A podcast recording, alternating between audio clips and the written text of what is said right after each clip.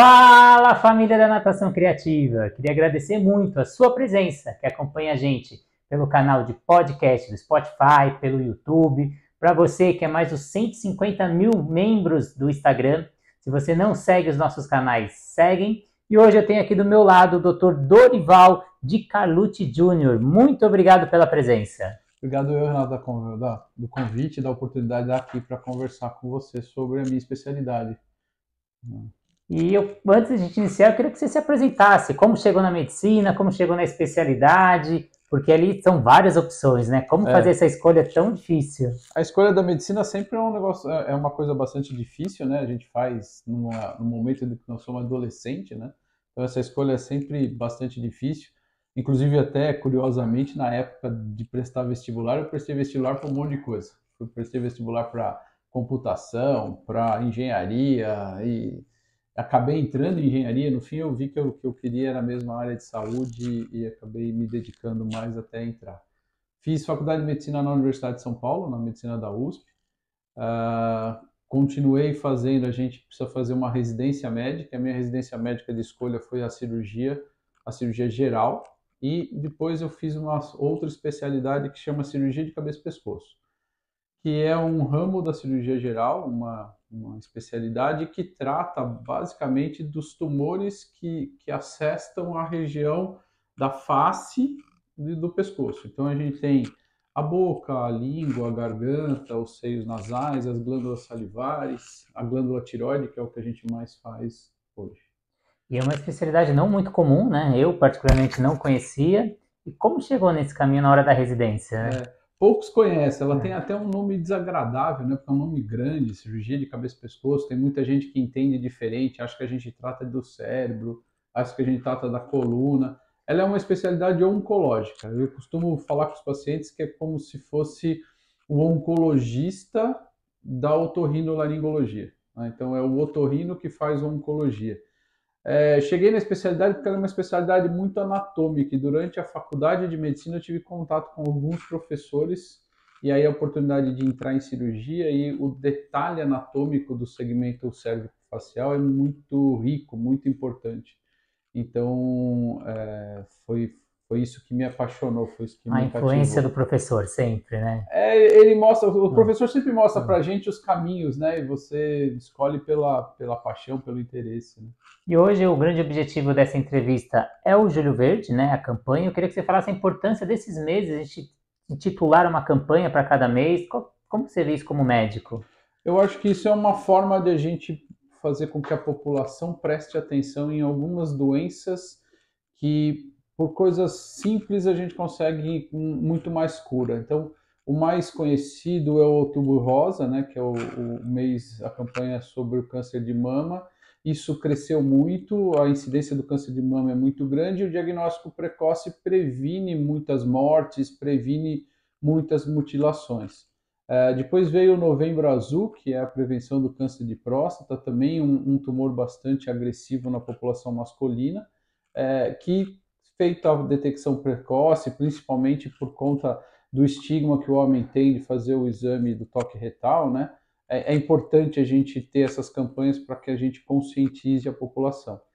E em 2015, a, a, a, num congresso mundial de câncer de cabeça e pescoço, o então ator o Michael Douglas, que tinha tido um tumor de orofaringe, ele foi o padrinho daquele congresso e no dia, isso era dia 25, 27 de julho e naquela, naquele momento eles de, né, decretaram o dia 27 de julho como sendo o dia mundial de combate ao câncer de cabeça e pescoço.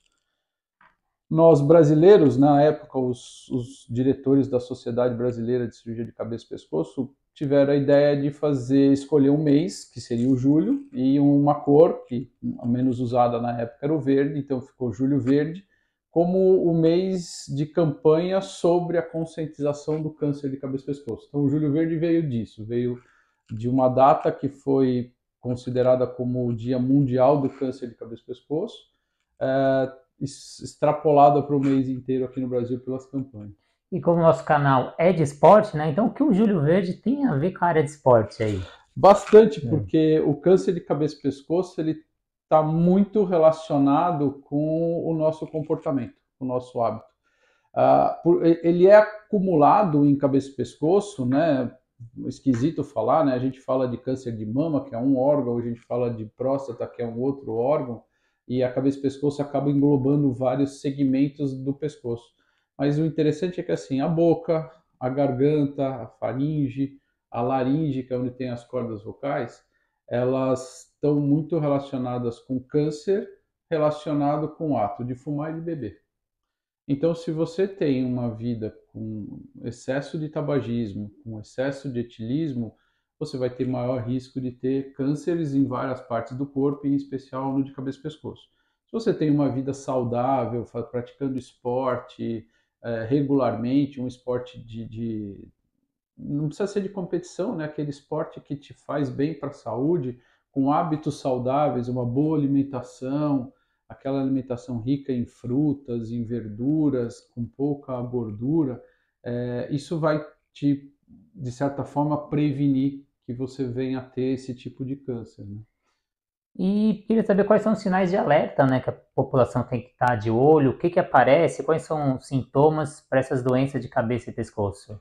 É, os tumores de cabeça e pescoço, a gente precisa ver qual é a área que está afetando. Então, se eu tiver um tumor na boca, que inclui a bochecha, a língua e ao redor dos lentes, em geral o tumor vai se manifestar como uma afta. Então, uma afta que está na boca mais de 15 dias, que não está melhorando, precisa ser vista por algum profissional de saúde, ou um médico, ou um otorrino, ou até mesmo um dentista. Tem muitos dentistas que têm uma boa é, formação nesse, nesse sentido de prevenção de câncer de, de boca.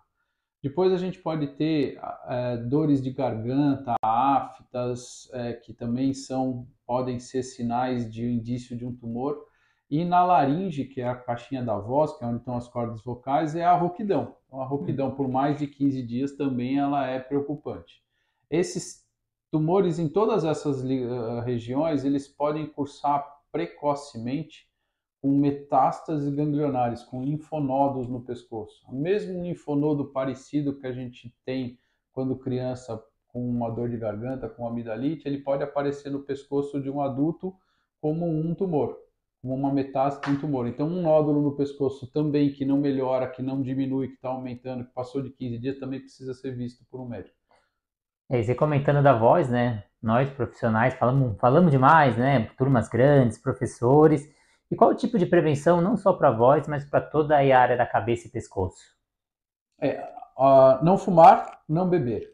Recentemente a gente tem visto uma mudança de comportamento da população que é uh, ter múltiplos parceiros sexuais. E a infecção pelo HPV, ela traz é, infecções ginecológicas. A gente sabe que ela tem uma relação muito grande com o câncer do colo de útero, com o câncer do pênis, mas também tem relação com o câncer de orofaringe. O Michael Douglas, que a gente tava, citou no começo, ele teve um tumor relacionado ao HPV. Então, é uma infecção viral transmitida pelo comportamento sexual. Então, às vezes até por beijos não não é, não sexuais, mas o beijo pode, se a pessoa já tem o vírus, ela pode transmitir para outra pessoa. A gente tem uma estatística de quase 80% da população é, contaminada por esse vírus. Né? Nos, nos, Estados Unidos, os tumores de orofaringe, mais de 80% estão relacionados com essa infecção por esse vírus. Então, o, o cuidado no comportamento sexual, evitar múltiplos parceiros também é um fator que vai ajudar a prevenir.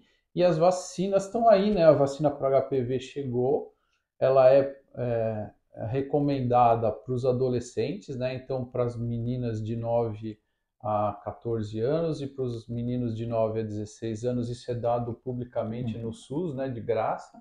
Uh, para as mulher, mulheres, é, eles estendem isso até os 45 anos, se elas tiverem algum fator de risco a mais, como gravidez, como é, imunodepressão, e no homem é extensível até 25 se houver sinais também de, de imunossupressão. E tem tipos de vacina, né, para o HPV, né? Tem mais de uma. É, tem, tem várias, vários tipos. Aqueles recomendam mais é que eles chamam de tetravalente, né? Porque o, o HPV, a infecção pelo vírus, ele tem mais de 50 subtipos. E alguns poucos são os que são agressivos e, e, são subtipos diferentes que vão dar o câncer no colo do útero, o câncer no pênis e o câncer é, na cavidade oral. E a gente tem também o HPV, aquele de cutâneo, sabe aquela verruga vulgar que a gente tem? Aquilo é uma infecção pelo vírus do papiloma, que é um outro, um outro subtipo do, do vírus.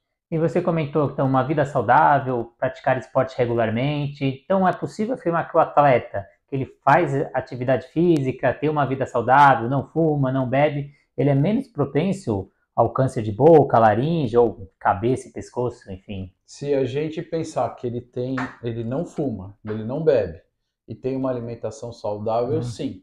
A gente só tem que tomar cuidado que o atleta, a gente conhece muitos atletas que sabem que eles acabam tendo até nos, nas competições mais facilidade para relacionamento sexual com múltiplos parceiros. Então precisa se comportar nisso também, né?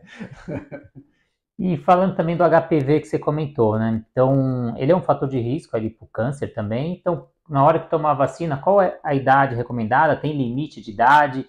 Se passou dessa idade, eu preciso de uma prescrição médica para tomar no SUS ou tomar no particular? É, o, como eu comentei um pouquinho antes, a, de 9 a de 9 a 14, de 9 a 16 anos é, é dado no SUS gratuitamente se você tiver algum sinal de uma imunodepressão, então infecção pelo vírus da AIDS, é, outros tumores, alguma outra coisa que faz com que o corpo tenha uma imunossupressão, o governo também dá é, é, gratuitamente.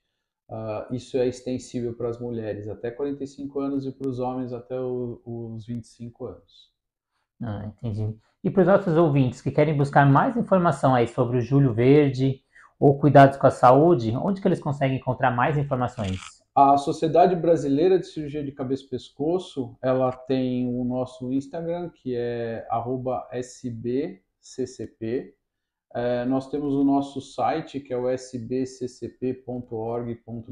Nós estamos no Facebook, é, facebook barra sbccp.sbccp.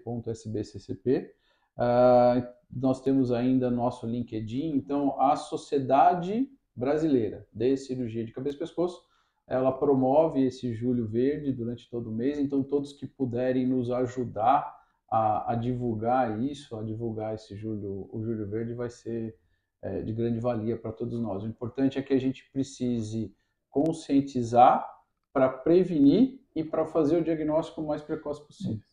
E para quem quiser mais informações sobre o Dr. Dorival, mais contato, quer fazer uma consulta, onde acha o Dr. Dorival? Acho que pode procurar no meu Instagram também, que é dr.dorivalcarlucci com CCI no final. Então, muito obrigado para vocês que acompanharam essa entrevista. Para quem não segue tanto o Instagram do Dr. Dorival ou da Natação Criativa, o YouTube, segue lá. Aguardo muito aí os comentários aqui embaixo para quem tiver alguma dúvida que a gente manda para o doutor responder. Obrigado pelo espaço, Renato. Obrigadão e até a próxima. É.